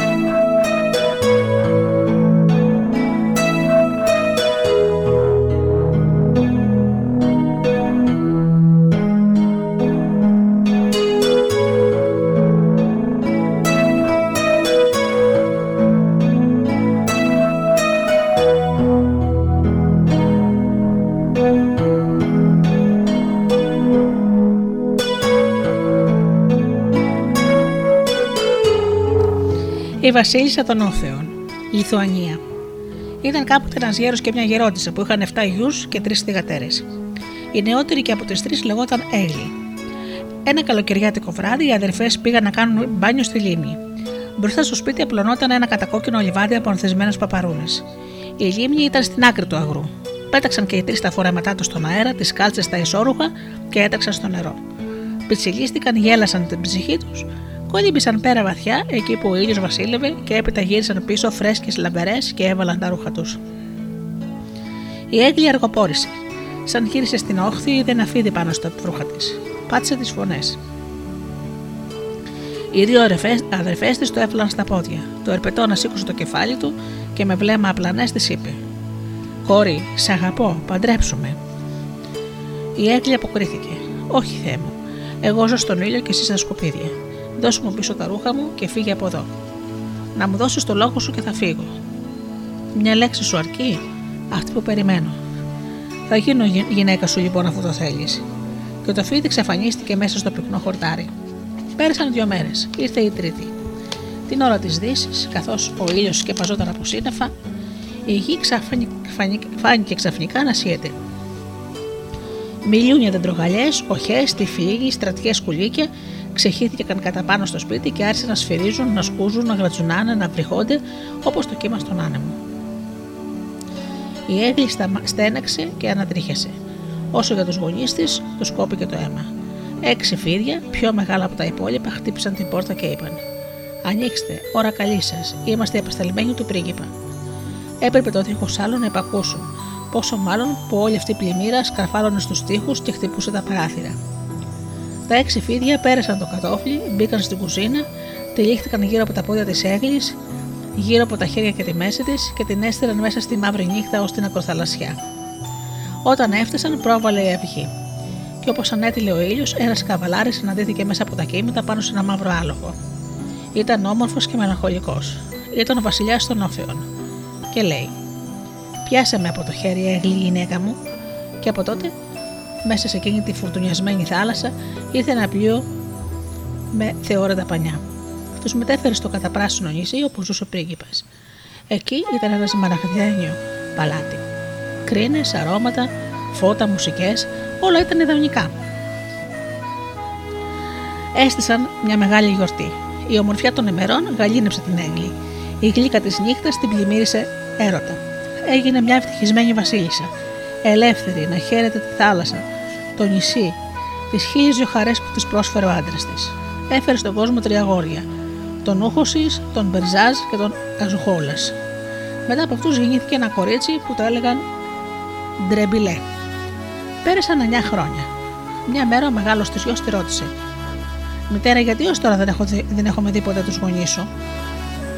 «Βρίσκοντας στην άλλη όχθη, πέρα από τη θάλασσα», αποκρίθηκε η Έγκλη. Η ψυχή της συνέφιασε. Βυθίστηκε μέσα στις παλιές αναμνήσεις. «Άραγε τα αδέρφια μου με σκέφτονται?» αναρωτήθηκε. Το βράδυ ο άντρας της τη βρήκε περίληπτη. Δεν της είπε τίποτα. Έμεινε βυθισμένος στις ονειροπολίσεις του. «Πρίγκιπά μου», του λέει, «είσαι βασίλισσά μου. Θέλω να πάω να επισκεφτώ τους γονείς μου μαζί με τα παιδιά μας». «Βασίλισσά μου», της λέει, «όπως επιθυμείς. Είσαι ελεύθερη να πας. Πριν φύγεις, ωστόσο, έτσι είναι το εθιμό μας, θα πρέπει να γνέσεις με τάξη στη ρόκα». Η Έγκλη ρίχτηκε αμέσως στη δουλειά. Από το πρωί ως το βράδυ έγνεθε, από το βράδυ στο πρωί και άλλη μια νύχτα και άλλη μια μέρα, ώσπου βαριά να στέναξε. Τα πονεμένα χέρια της απόκαμαν. Το εργό χειρό της ήταν όπως ακριβώς την πρώτη μέρα. Πήγε να βρει τη γριά υπηρετριά της. «Πες μου, καλή μου, πώς να γνέσω τούτο το τη ρόκα που τελειωμό δεν έχει?» Η γριά αποκρίθηκε: Ένα, δύο, τρία, ξυλία. Τέσσερα, πέντε, έξι, τρία αγόρια. Εφτά, οχτώ, εννιά, φωτιά. Η Έγκλη γύρισε στο δωμάτιό της, τράβηξε τους γιους της και τους είπε: «Ανάψτε φωτιά, το τζάκι δεν τραβάει». Σε λίγο έδωσαν τα κούτσουρα, έζωσαν τα κούτσουρα ζωηρές φλόγες. Η Έγκλη έβαλε από πάνω τη ρόκα. Όταν πια κάηκε, εμφανίστηκε ένας βάτραχος. Από το στόμα του έβγαλε ένα λεπτό λίο νήμα. Με αυτό έφτιαξε ένα κουβάρι όμοιο με το ολόγιμο φεγγάρι. Και έτρεξε στη σάλα όπου βρισκόταν ο άντρας της. «Καλώς της», λέει. Έπιασε κάτω από την πολυθρόνα του δύο σιδερένια παπούτσια. «Φόρεσε τα, βασίλισσά μου. Όταν λιώσουν, τότε μπορείς να πάρεις το τρόμο για το πατρικό σου». Έφυγε σέρνοντας τους κόθωρους της δυστυχίας της στο πάτωμα. έκανε εκατό βήματα και έπεσε. Το άλλο πρωί ξαναπήγες κλαίγοντας τη γριά υπηρέτρια. «Πες μου, Βάγια, πώς να κλειτώσω με μιας από αυτές τις σιδερένιες όλες?» Η γριά αυτή τη φορά μέτρησε από το πέντε έως το δεκατρία και στο όνομα της Αγίας Τερέζας. Διέταξε να πεταχτούν οι κόφερνοι στα κάρβουνα του Μπλέζ. Αυτός ήταν ο σιδεράς του σμαραγδένιου παλατιού. Η έγλη έταξε να τον βρει και έβαλε να τη σκάψει τα χοντροπάπουτσα. Μετά σε λίγη ώρα έλειωσαν. Πήγε και τα τοποθέτησε πάνω σε ένα μεταξωτό μαξιλάρι στα πόδια του άντρα της. «Πολύ καλά», της λέει, «και τώρα μαγείριψε τέσσερα πατέ λαγού. Θέλω να τα πας εκ μέρους μου στη μητέρα σου. Σε λίγο θα είναι έτοιμα», το αποκρίθηκε η έγλη. Αλλήμον όμως, μέσα στο παλάτι δεν είχε μείνει πια ούτε μια κατσαρόλα, ούτε ένα τηγανάκι, ούτε ένα πιάτο, κάτι τίσου για να μπορεί κανείς να τσιγαρίσει λίγο λαδάκι. Την ώρα που οι έγλοι έχωνε παντού το κεφάλι της μέσα στους έρμους μπουφέδες και στα αδιανά ντουλάπια, της είπε η γριά υπηρέτρια: «Μην κλαψουρίζεις έτσι, μου σπαράζεις την καρδιά. Πάρε ζύμη για ψωμί. Άνοιξε τη στο χέρι σου. Κάντε να σκληρύνει λιγάκι. Και μετράω στο είκοσι. Ορίστε, ένα καταπληκτικό ταψί. Μα επιτέλους, σαν να έχεις αρχίσει να με πολυσκοτίζεις». Μέσα σε αυτό το γερό ταψί, η έγλη προσπάθησε να ψήσει πατέ, τέσσερα πατέ λαγού. Έστειλε να τα πάνε στον πρίγκιπα τέσσερις υπηρέτες. «Με νίκησες», λέει αυτός. «Πήγαινε, γυναίκα, όμως μην μείνεις πάνω από εννιά μέρες μακριά μου. Μόλις περάσει αυτός ο χρόνος, να γυρίσεις πίσω. Κανένας να μην σε συνοδεύσει στην ακτή. Θέλω να σε μόνη σου μαζί με τα τέσσερα παιδιά μας. Όταν θα είναι στην ακροθαλασσιά, θα τραγουδήσεις τούτα, τούτα τα μυστικά λόγια. Ο πρίγκιπας έρχεται, η ψυχή του είναι καθαρή.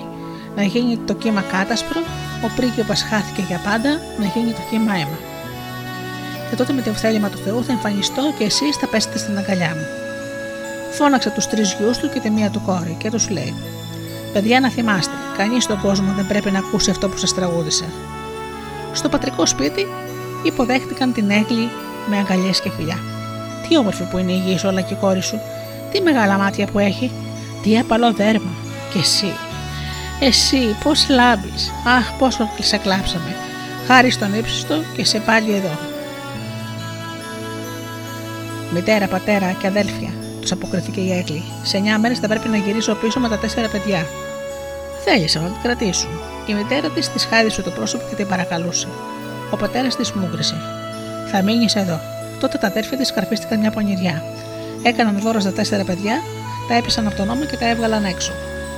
«Όφιδε ο πατέρας σας που σας περιμένει στη γαλάζια κοροθαλασσιά και θα έρθει με τη βάρκα ή μήπως τη ράχη ενός αλόγου. Θα πούμε ένα τραγούδι και θα εμφανιστεί». «Και ποιο είναι αυτό το τραγούδι, καλά μου ανιψούδια?» Τα τέσσερα παιδιά της έγλης σώπασαν. Οι άλλοι απειλήσαν να τα δίνουν, να τα πουλήσουν στους γύφτους, να τα πετάξουν στους λύκους. Τα τρία αγόρια κράτησαν το κεφάλι ψηλά. «Κάλλιο να πεθάνουμε παρά να προδώσουμε τον πατέρα μας», είπαν περήφανα. Όμως η αδερφή του στην τρεπιλέ έτρεμε και έκλαιγε. Τη τρίμωξαν κι άλλο και αυτή άρχισε να τραγουδάει. «Ο πρίγκιπας έρχεται, η ψυχή του είναι καθαρή. Να γίνει το κύμα κάτασπρο. Ο πρίγκιπας χάθηκε για πάντα. Να γίνει το κύμα αίμα». Τα αδέρφια της έγλης πήγανε στην ακτή. Τραγούδισαν τα μαγικά λόγια και ο πρίγκιπας φίδι, φορώντας πράσινες μπότες, προχώρησε πάνω στον οφρό των κυμάτων. Τον πιάσανε αμέσως. Εφτά μαχαίρια καρφώθηκαν στη ράχη και το στήθος του. Σοριάστηκε δίχως να βγάλει λέξη από τα χείλη του και το σώμα του χάθηκε μέσα στα σύννεφα. Μετά από εννιά ημέρες, η έγλη υποχαιρέτησε τους δικούς της και πήγε πίσω στη θάλασσα μαζί με τους τρεις γιους της και την κόρη της και τραγούδισε: «Να γίνει το κύμα κάτασπρο, να γίνει το κύμα αίμα». Και τότε η θάλασσα βάφτηκε κόκκινη και μια φωνή ακούστηκε πάνω από τα κύματα που της είπε: «Τα εφτά αδέλφια ήρθαν και με μαχαίρωσαν από μπρος και από πίσω. Ποιος ήταν που είπε το μαστικό μας τραγούδι, η πολυαγαπημένη μου κόρη η Ντρεμπριλέ? Το παιδί μου, η αγάπη μου, η νύχτα μου, η ζωή μου, ο θάνατός μου, το απειρό μου». Η έγλη έπεσε θρηνώντας στην υγριά μου. Έκλαψε ώρα πολύ και έπειτα γύρισε προς την Ντρεμπριλέ και της είπε: «Από αυτή τη στιγμή κιόλας βγάλε ρίζες και τρέμε. Τρέμε κι άλλα φοβετσιάρα, τρέμε σαν τη λεύκα». Και αμέσως μετά είπε στους γιους της: «Αγόρια, εσείς που δεν λίγο ψυχήσατε, κι εσείς να γίνετε δέντρα. Όμως δέντρα περήφανα και ιερά. Ο ένας μεταμορφώθηκε σε βελανιδιά, ο άλλος σε φλαμουριά, ο, ο άλλος σε σιμίδα. Και τέλος η έγλη έγινε έλατο, δέντρο καταπράσινο στην καρδιά του χειμώνα. Ενώ η Ντρεμπριλέ από τότε με το μικρό, παραμικρό άνεμο τρέμει και στενάζει, ατενίζει το άπειρο και τρέμει, και τρέμει και τρέμει».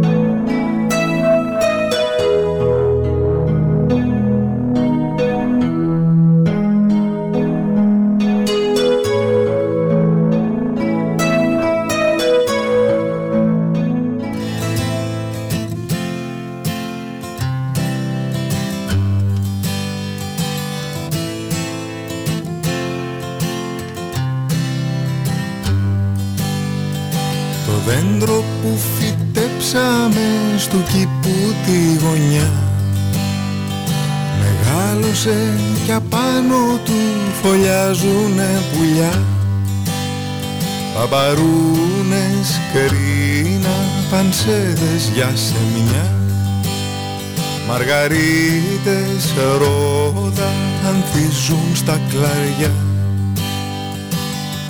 Μας κοροϊδεύει αυτός κι αντί για τα πουλιά μας αραδιάζει λουλούδια με φτερά.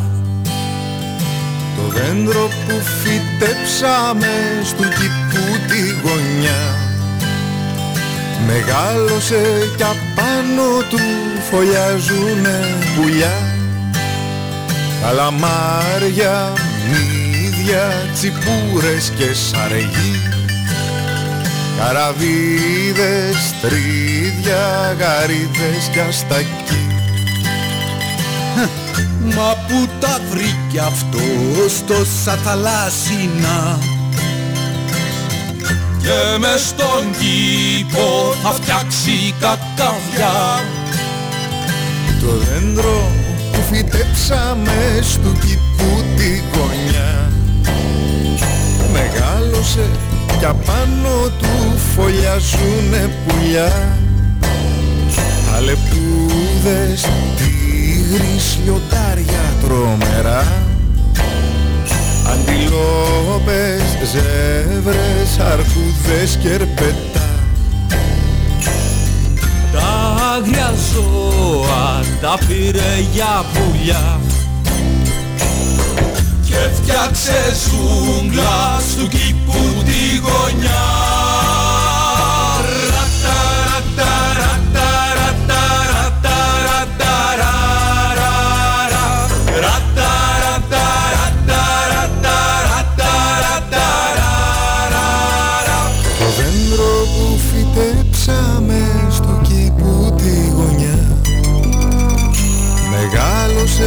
Κι απάνω του φωλιάζουνε πουλιά και λιδόνια, αηδόνια, σπουργίτια κι αρετή, ελαργή, κοτσίφια και τσαλαπετινή.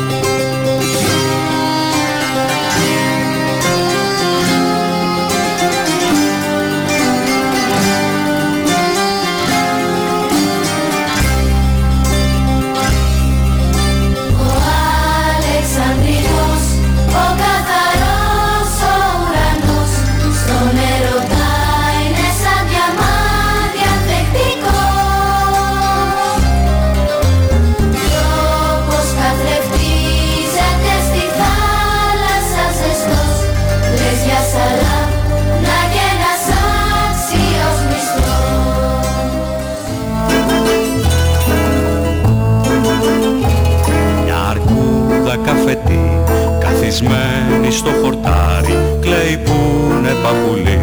Μπίχι, μπίχι, μπίχι, μπί.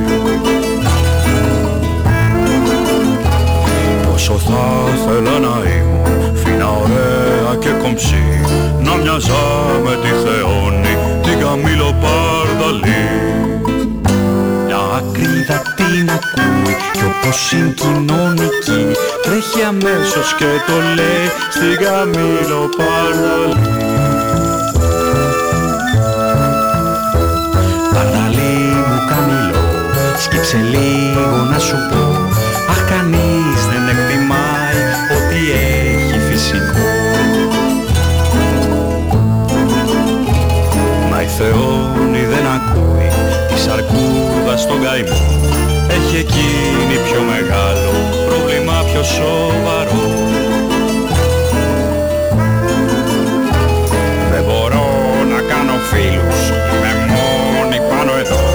Εσείς ζείτε στο χορτάρι και εγώ ζω στον ουρανό. Αν θα άλλαζα ευχαρίστως το μακρύ μου το λαιμό, με το σώμα της αρκούδας που είναι λίγο παχουλό. Η ακρίδα την ακούει κι όπως είναι κοινωνική, τρέχει αμέσως και το λέει στη σαρκούδα στο αυτί. Ακού αρκούδα καφετή, έχω κάτι να σου πω, αχ κανείς δεν εκτιμάει ότι έχει φυσικό. Παρδαλή μου Καμήλο, σκέψε λίγο να σου πω, αχ κανείς δεν εκτιμάει ότι έχει φυσικό. Αχ κανείς δεν εκτιμάει ότι έχει φυσικό.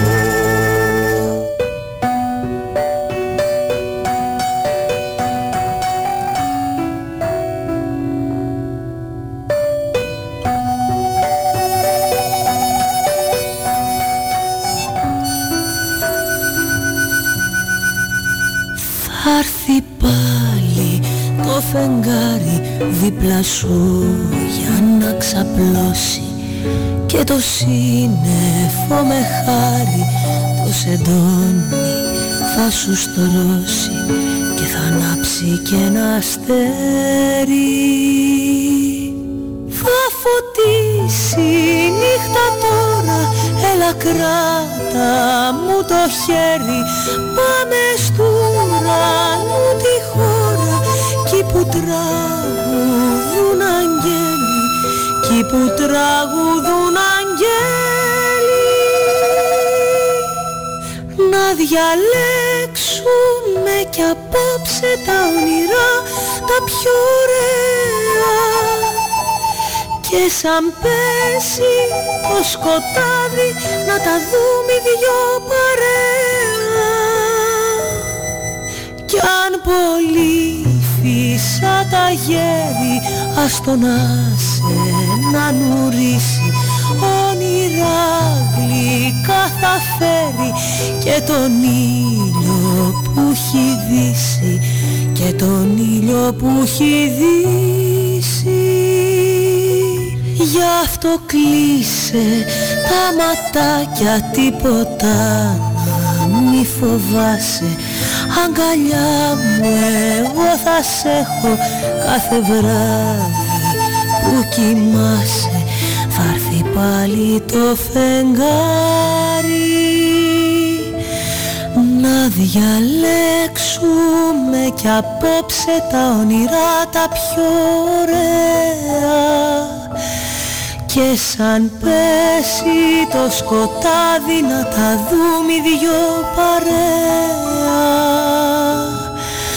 Θα έρθει πάλι το φεγγάρι. Thank you.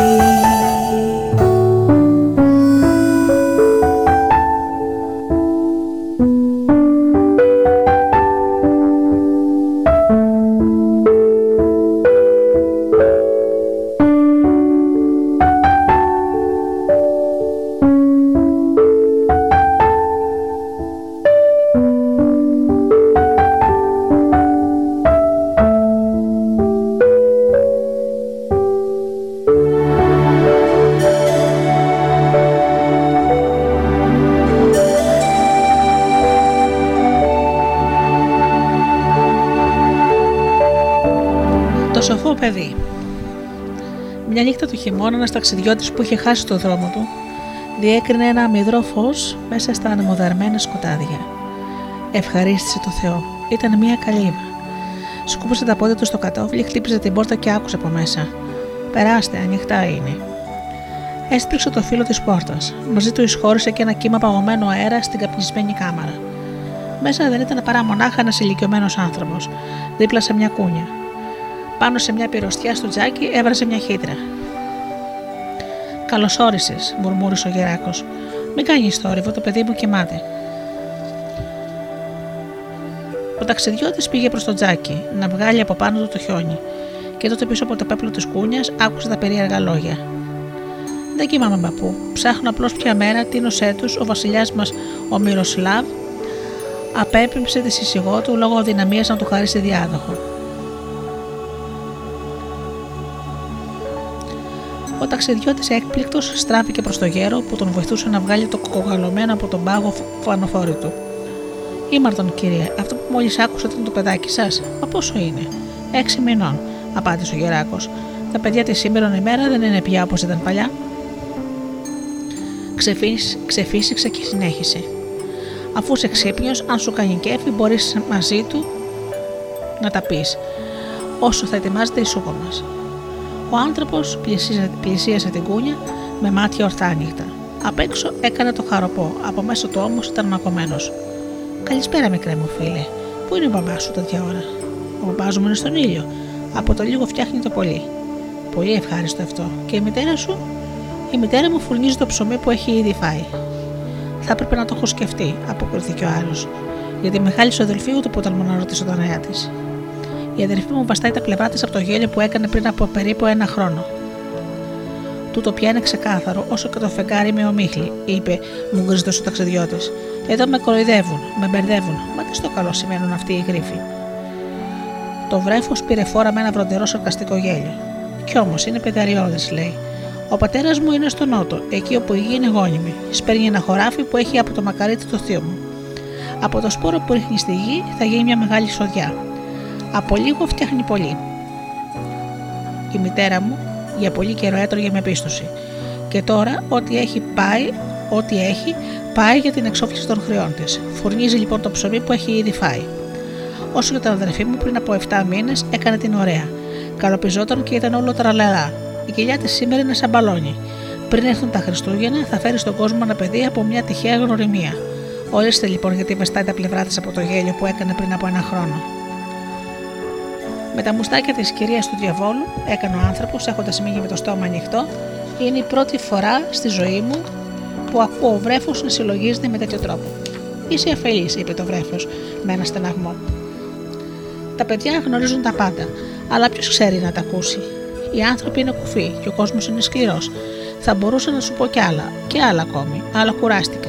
Μισόκλεισε τα μάτια του και άρχισε να τραγουδάει με μια φωνή θλιμμένη και απόμακρη. «Σε τούτο κόσμο να κάνω ό,τι ήρθα, ζω καλύτερα ας γινιόμουν. Της λύκαινας ένας, ας ήμουν από τους γολιούς, πιο ελαφρύς, μα την αλήθεια θα ήταν ο νους μου». Thank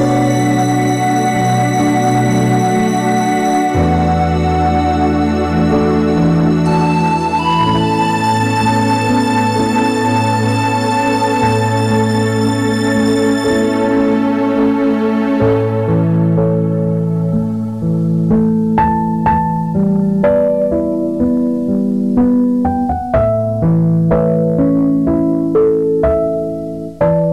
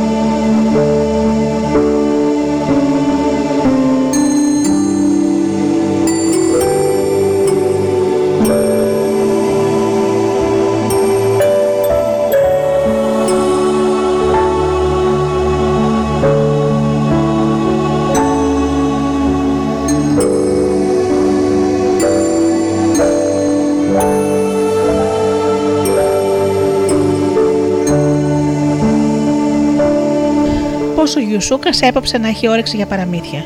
Σύμφωνα με τη γνώμη της γυναίκας του, ο Γιουσούκας ήταν ένας γεροτρελός. Στην πραγματικότητα το έλεγε για να τον εκνευρίσει. Όργανο όταν έπρεπε, έσπαιρνε και θέριζε την κατάλληλη εποχή, τα έπαιρνε κάθε Σαββατόβραδο, κουτούπινε τη γυναίκα του κάθε Πέμπτη και την παρακόρη κάθε Κυριακή. Σαν να τα λέμε, σε όλα ήταν φυσιολογικός, μόνο που πιο πολύ από το κρασί, πιο πολύ από τα χωράφια, πιο πολύ από τα μπέλη, πιο πολύ ακόμα και από τις λίρες του, του άρεσε να τον διηγούνται ιστορίες. Κανείς δεν μπορούσε να μπει στο σπιτικό του δίχως να πληρώσει την είσοδο με μια αφήγηση, ένα μύθο ή μια ιστορία παραμυθένια. Γι' αυτό όταν ερχόταν κάποιος δεν του έλεγε ποτέ καλημέρα. Έλεγε «Και λοιπόν», με τα μάτια ορθάνυχτα, μακάριος, συνεπαρμένος, εξ αρχής, περιμένοντας γεμάτος ελπίδα να τον χορτάσει ο μουσαφίρης με θαύματα. Ένα βράδυ κατά τα τέλη του φθινοπόρου, εκεί που διάβαζε έναν παλιό καζαμία, δίπλα στην κυρά του που κρυμμένη πίσω από τα ματογιάλια της έπλεκε μπρος στο, τσα, το, στο τζάκι, χτυπάνε ξαφνικά τρεις φορές την πόρτα. Πήγε να ανοίξει με το βιβλίο του υπομάλης. Ένας ταξιδιώτης μπήκε μέσα κατάκοπος, λεσπωμένος, αναθεματίζοντας την νυχτερινή ομίχλη που τον έβγαλε από τον δρόμο του.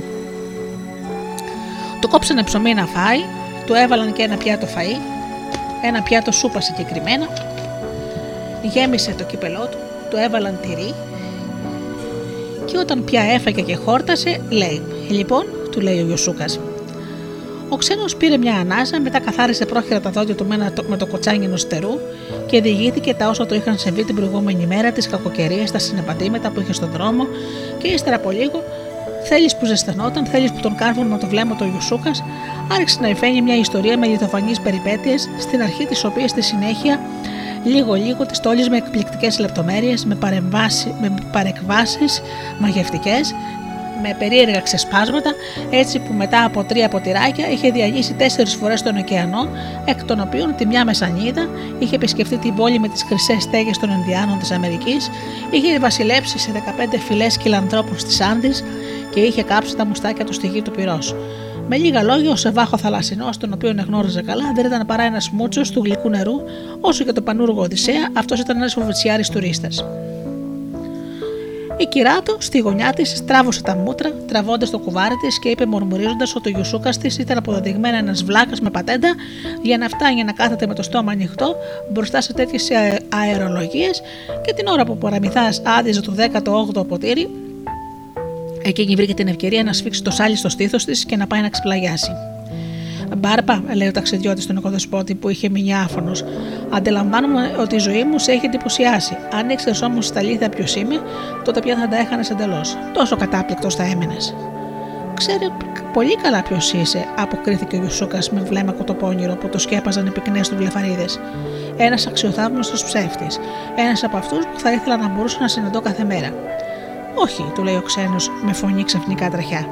«Αυτός που μόλις τώρα σου μίλησε δεν είναι ψεύτης, είναι λύκος». Ο άλλος σήκωσε το κεφάλι και του ήρθε κατάμουτρα η καυτή ανάσα ενός σαρκοφάγου. Με μιας χώθηκε στην καρέκλα μέχρι που το σαγόνι του άγγιζε το τραπέζι. Δεν υπήρχε αμφιβολία. Μπροστά του βρισκόταν ένας λύκος τριχωτός με σάρκα και οστά παρά την ανθρώπινη λαλιά του. «Σταμάτα λοιπόν να τρέμεις», βρυχήθηκε το, το θηρίο και έβαλε τα γέλια. «Για δες, είμαστε φιλαράκια. Τι μπορεί να φοβάσει εσύ, μια φοβερή αρκούδα των βουνών?» Ο Γιουσούκας έκανε να πιάσει το πρόσωπό του, τα μπράτσα του. Κοίταξε τα νύχια του, στάθηκε όρθιος, χτύπησε τα αυτιά του σε τρεις κοτσίδες κρεμμύδια που ήταν κρεμασμένες στο δοκάρι του ταβανιού. Ήταν πράγματι κανονικότατα μια μεγαλόσωμη αρκούδα με πυκνό τρίγωμα και στήθος που βαριανάσαινε. «Αέρα», μούγκρισε ο λύκος, «αέρα, Μπάρπα. Άκου τη νύχτα πως την παίρνουν οι αέριδες. Δες πως τρυπώνει κάτω από τα φουστάνια της σελήνης. Έλα, μπουταλά, έλα να χορτάσεις το λεμουδάκι σου φρέσκο κρέας με μπόλικο αίμα». Η πόρτα ύστερα από ένα σπρόξιμο έπεσε προς τα έξω, φαρδιά πλατιά μέσα στη λάσπη. Συνέχεια διέσχισαν την αυλή. Η ανάσα τους άχνιζε μέσα στη μαύρη θάλασσα. «Πεινάω», έκανε ουρλιάζοντας ο λύκος. «Ε, αυτός είναι ο σταύρος μου. Μην τυχόν και μπεις μέσα», είπε μουγκρίζοντας η αρκούδα. «Ο γαϊδαρός μου, ο καλός μου ο γαϊδαράκος».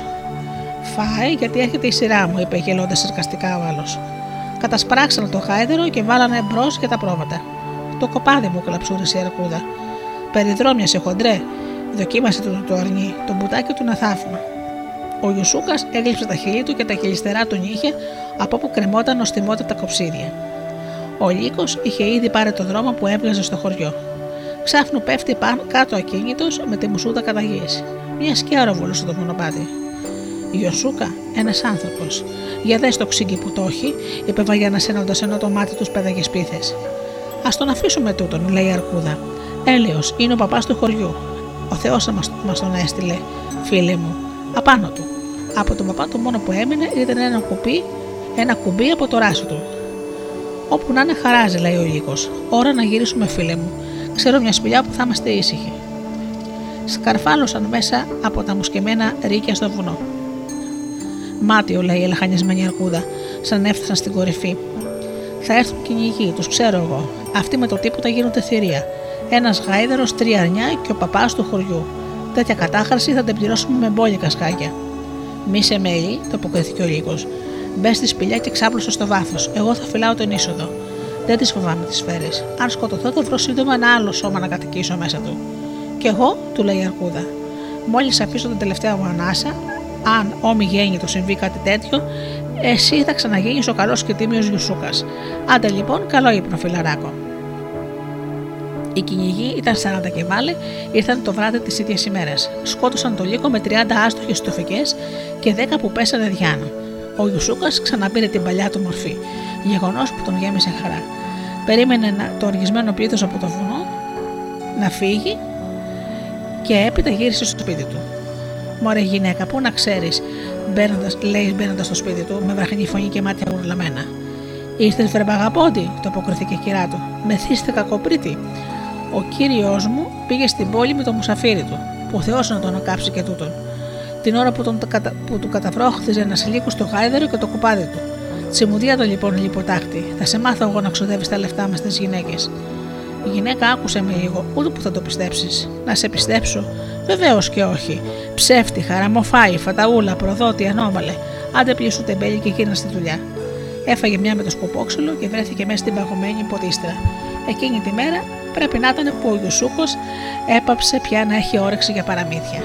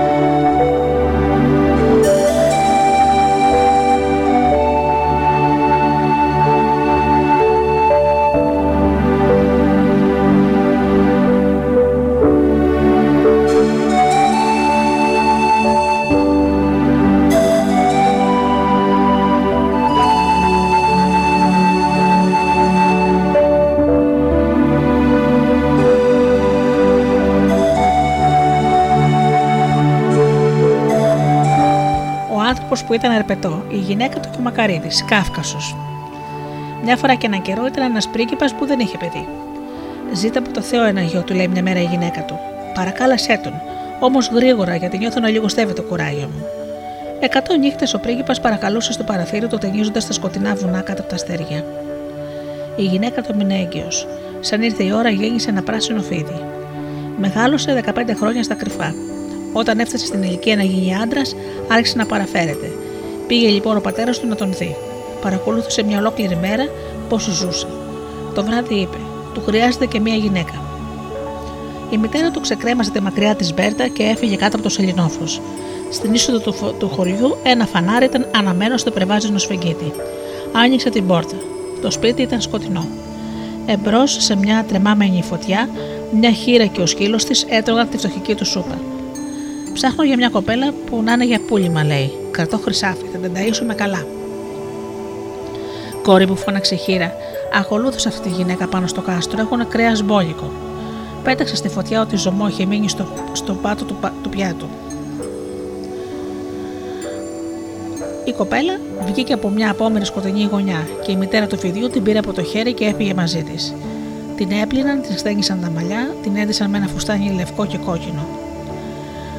Το φόβο από το βλέμμα της δεν κατάφεραν όμως να τον σβήσουν. Σαν νύχτωσε, την έκλεισαν στην νηφική κάμαρα. Το πρωί ήρθαν να χαιρετήσουν το ζευγάρι. Το φίδι κοιμόταν στα πόδια του κρεβατιού και η κοπέλα ήταν νεκρή. Ο πρίγκιπας ξεκρέμασε τη μακριά του μπέρτα και την έριξε στους ώμους της γυναίκας του. Εκείνη έτρεξε πάλι στο χωριό, στα ριζά του βουνού. Τα χαλίκια κάτω από το βήμα, από το βήμα της έφευγαν σαν ζώα τρομαγμένα μέσα στη χλόη. Τα σύννεφα πύκνωναν απειλητικά. Βράδυ πια έφτασε στο σπίτι μιας χείρας. Πέρασε σκύβοντας έξω από το κατόφλι της όσο πιο αθόρυβα μπορούσε. Λίγο πιο πέρα άναβε φως πάνω από μια πόρτα. Εκεί ζούσε μια γριά με ένα καρβουνιάρι. Μπήκε μέσα. «Ψάχνω μια κοπέλα που να είναι για πούλημα. Έχω χρυσάφι μπόλικο». Ο καβουρτιάρης έτρωγε τη σούπα του με ένα ξεροκόμματο. Η κυρά του ανακάτευε τη φωτιά πάνω κάτω από το καζάνι. «Κόρη μου», φώναξε, «ακολούθησε αυτή τη γυναίκα». Η κοπέλα πρόβαλε μέσα από τη σκιά στη γωνιά του τζακιού. Η μητέρα του παιδιού την οδήγησε εκεί πάνω εκεί, στην άκρη του μακριού δρόμου, όπου βρισκόταν το κάστρο της. Την αρωμάτισε, της έβαψε τα βλέφαρα, της τόλιζε τα μαλλιά με τρία φρέσκα τριαντάφυλλα, της φόρεσε φίνα δερμάτινα παπούτσια και την έστρωξε προς την νηφική κάμαρα, φωνάζοντας το γιο της που κλαψούριζε στον τοίχο. Την άλλη μέρα ξαναήρθαν. Η κοπέλα κοιτόταν στο κρεβάτι. Από το λαιμό της το αίμα έτρεχε ποτάμι πάνω στο συντόνι. Τα μάτια της ήταν ορθάνυχτα, δεν ανάσανε πια. Ο πρίγκιπας έδειξε με την άκρη του ματιού του τη μακριά μπέρτα. Η γυναίκα του πήρε πάλι τους δρόμους μέσα στους αέριδες και το χιονιά. Πέρασε μπρος από το καλύβι της χείρας και ύστερα από το καρβουνιάρι. Το φως στην πόρτα του ήταν σβηστό. Πιο πέρα ήταν το φτωχικό ενός ράφτη.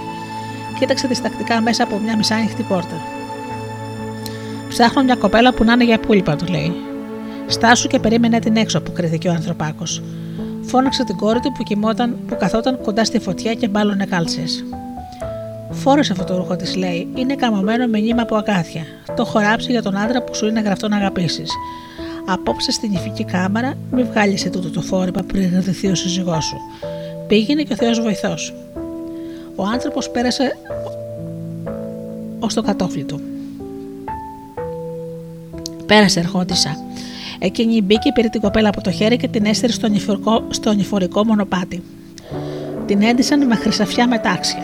Στολίσανε το μέτωπό της με κοσμήματα και το ίδιο και το λαιμό της. Ύστερα ανοίξαν την πόρτα της κάμαρας. Η κοπέλα προχώρησε. Πίσω του το κλειδί γύρισε στη λιδαριά. Το φίδι στην άκρη του κρεβατιού ανασήκωσε το κεφάλι. Έμεινε ακίνητη. Εκείνο πλησίασε και τυλίχθηκε γύρω από το στήθος της.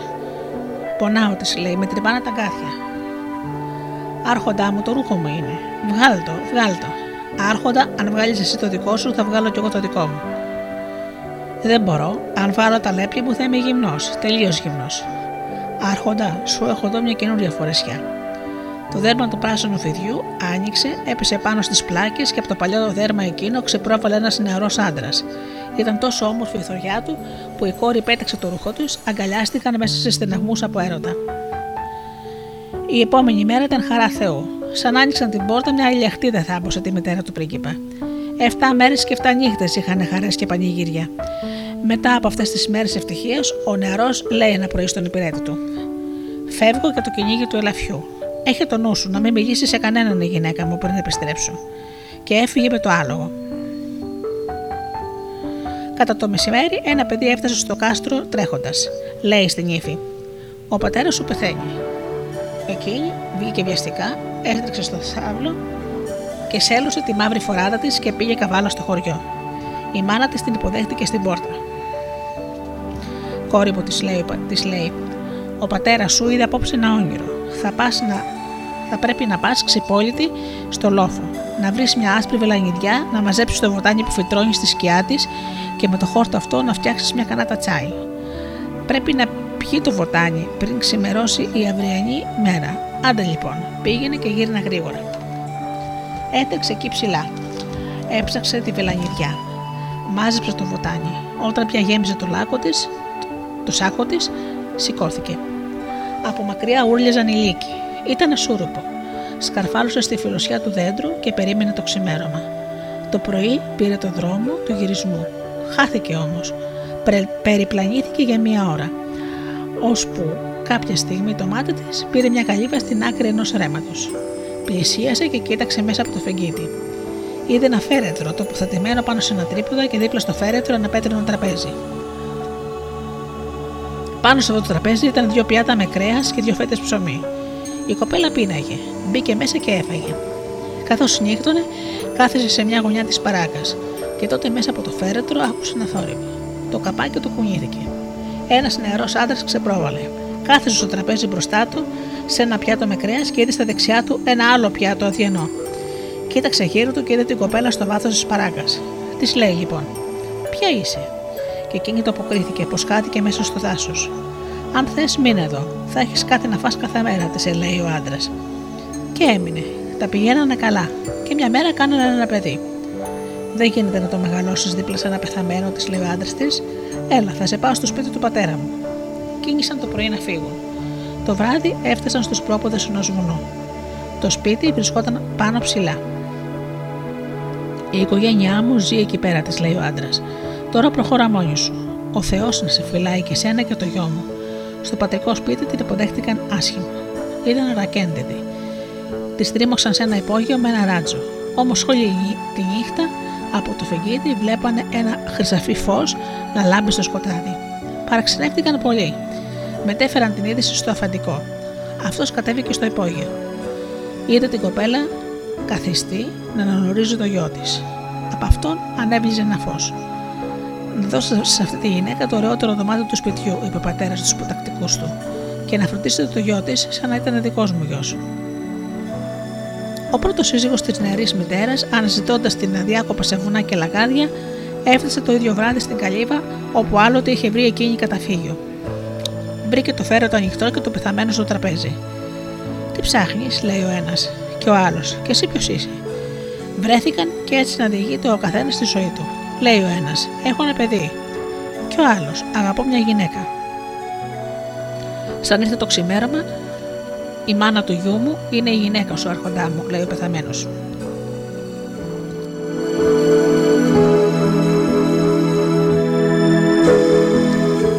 «Άνθρωπέ μου, σωστά το λες», αποκρίνεται ο ζωντανός. «Κράτα εσύ το γιο σου, να ξαναπάρω εγώ τη γυναίκα μου». «Δίκαιη συμφωνία, άρχοντα, και εμείς φίλοι». Και έτσι ο ζωντανός πήγε εκεί που ήταν η γυναίκα του και την πήρε στο σπίτι του.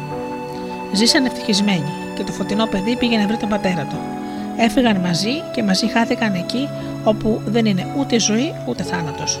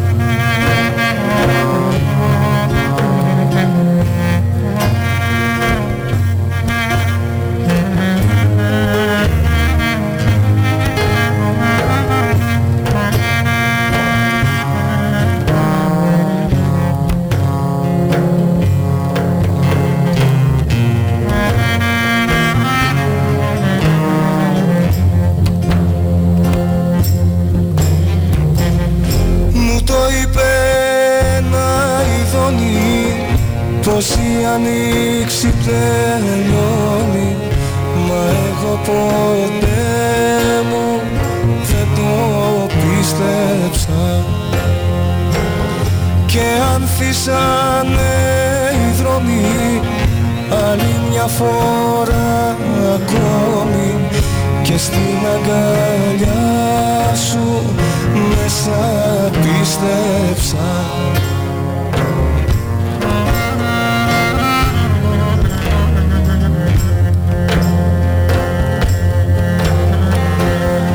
Άτιμη καρδιά, άτιμη καρδιά, δίχως να ρωτήσεις δίνεις τα κλειδιά, δίχως να ρωτήσεις δίνεις τα κλειδιά.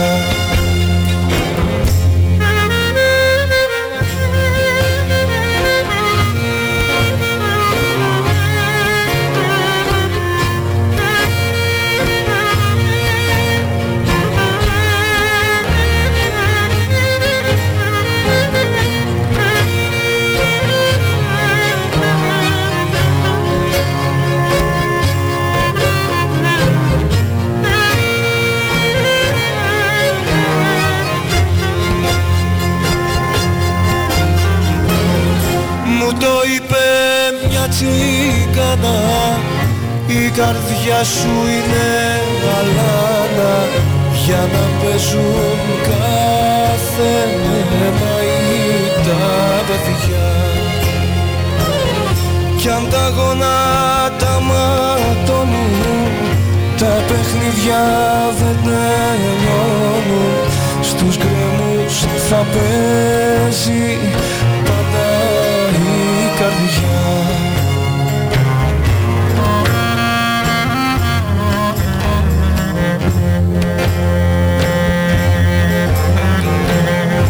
Άτιμη καρδιά, άτιμη καρδιά, δίχως να ρωτήσεις δίνεις τα κλειδιά, δίχως να ρωτήσεις δίνεις τα κλειδιά. Μου το είπε ένα αστέρι, η γράμμη που έχεις στο χέρι θα σε φέρνει ως την πόρτα της μπροστά. Κι αν ποτέ της δεν ανοίξει, ο αέρας θα φυσήξει να σου φέρει πίσω ό,τι σου χρωστά.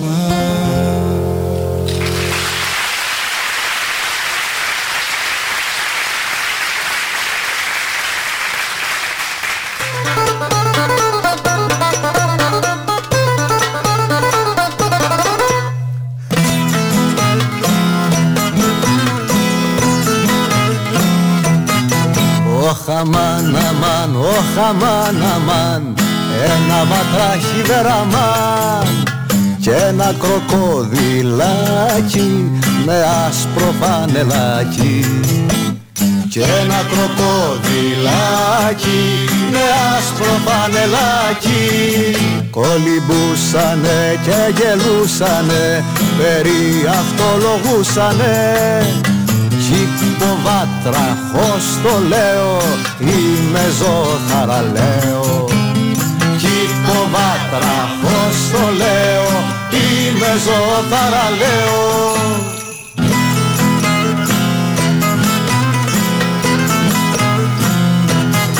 Και του λέει ο κροκόδιλος, αν εσύ δεν είσαι ο πιο δειλός, μη σε νοιάζει που πεινάω και λέω να σε φάω. Μη σε νοιάζει που πεινάω και λέω να σε φάω. Αλλά το βατράχι πιο πονηρό του λέει μέσα στο νερό, έχω βρει για σένα ήδη το πιο μεγάλο μύδι, Έχω βρει για σένα ήδη το πιο μεγάλο μύθι.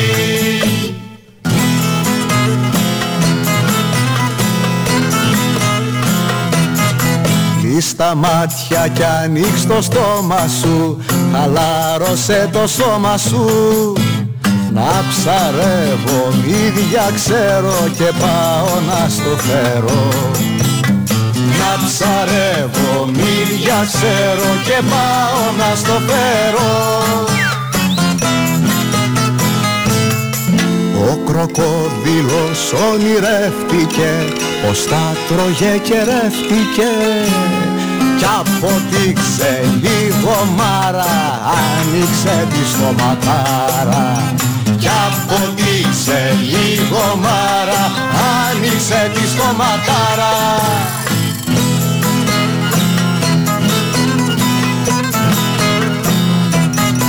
Το βατράχι σαν ξαναπέρασε, έφερε και το γέρασε.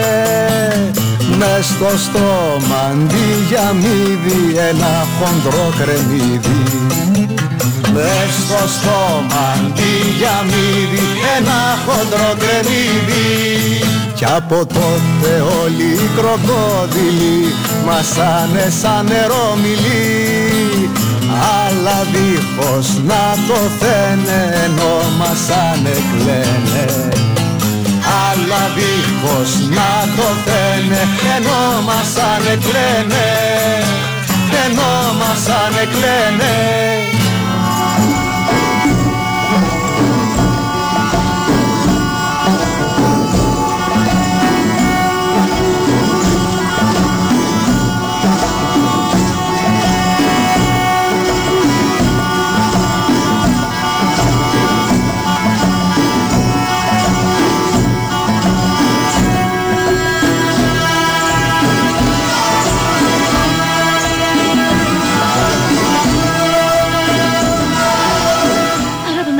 Σας ευχαριστώ θερμά που ήσασταν μαζί μου αυτές τις δύο ώρες εδώ στην εκπομπή Μύθοι και Πολιτισμοί με τη Γεωργία Κελή.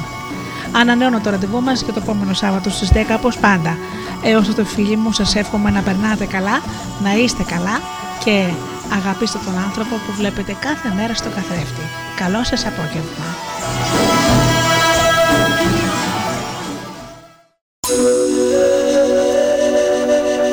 Η μουσική και τα τραγούδια είναι εδώ, studio delta dot gr.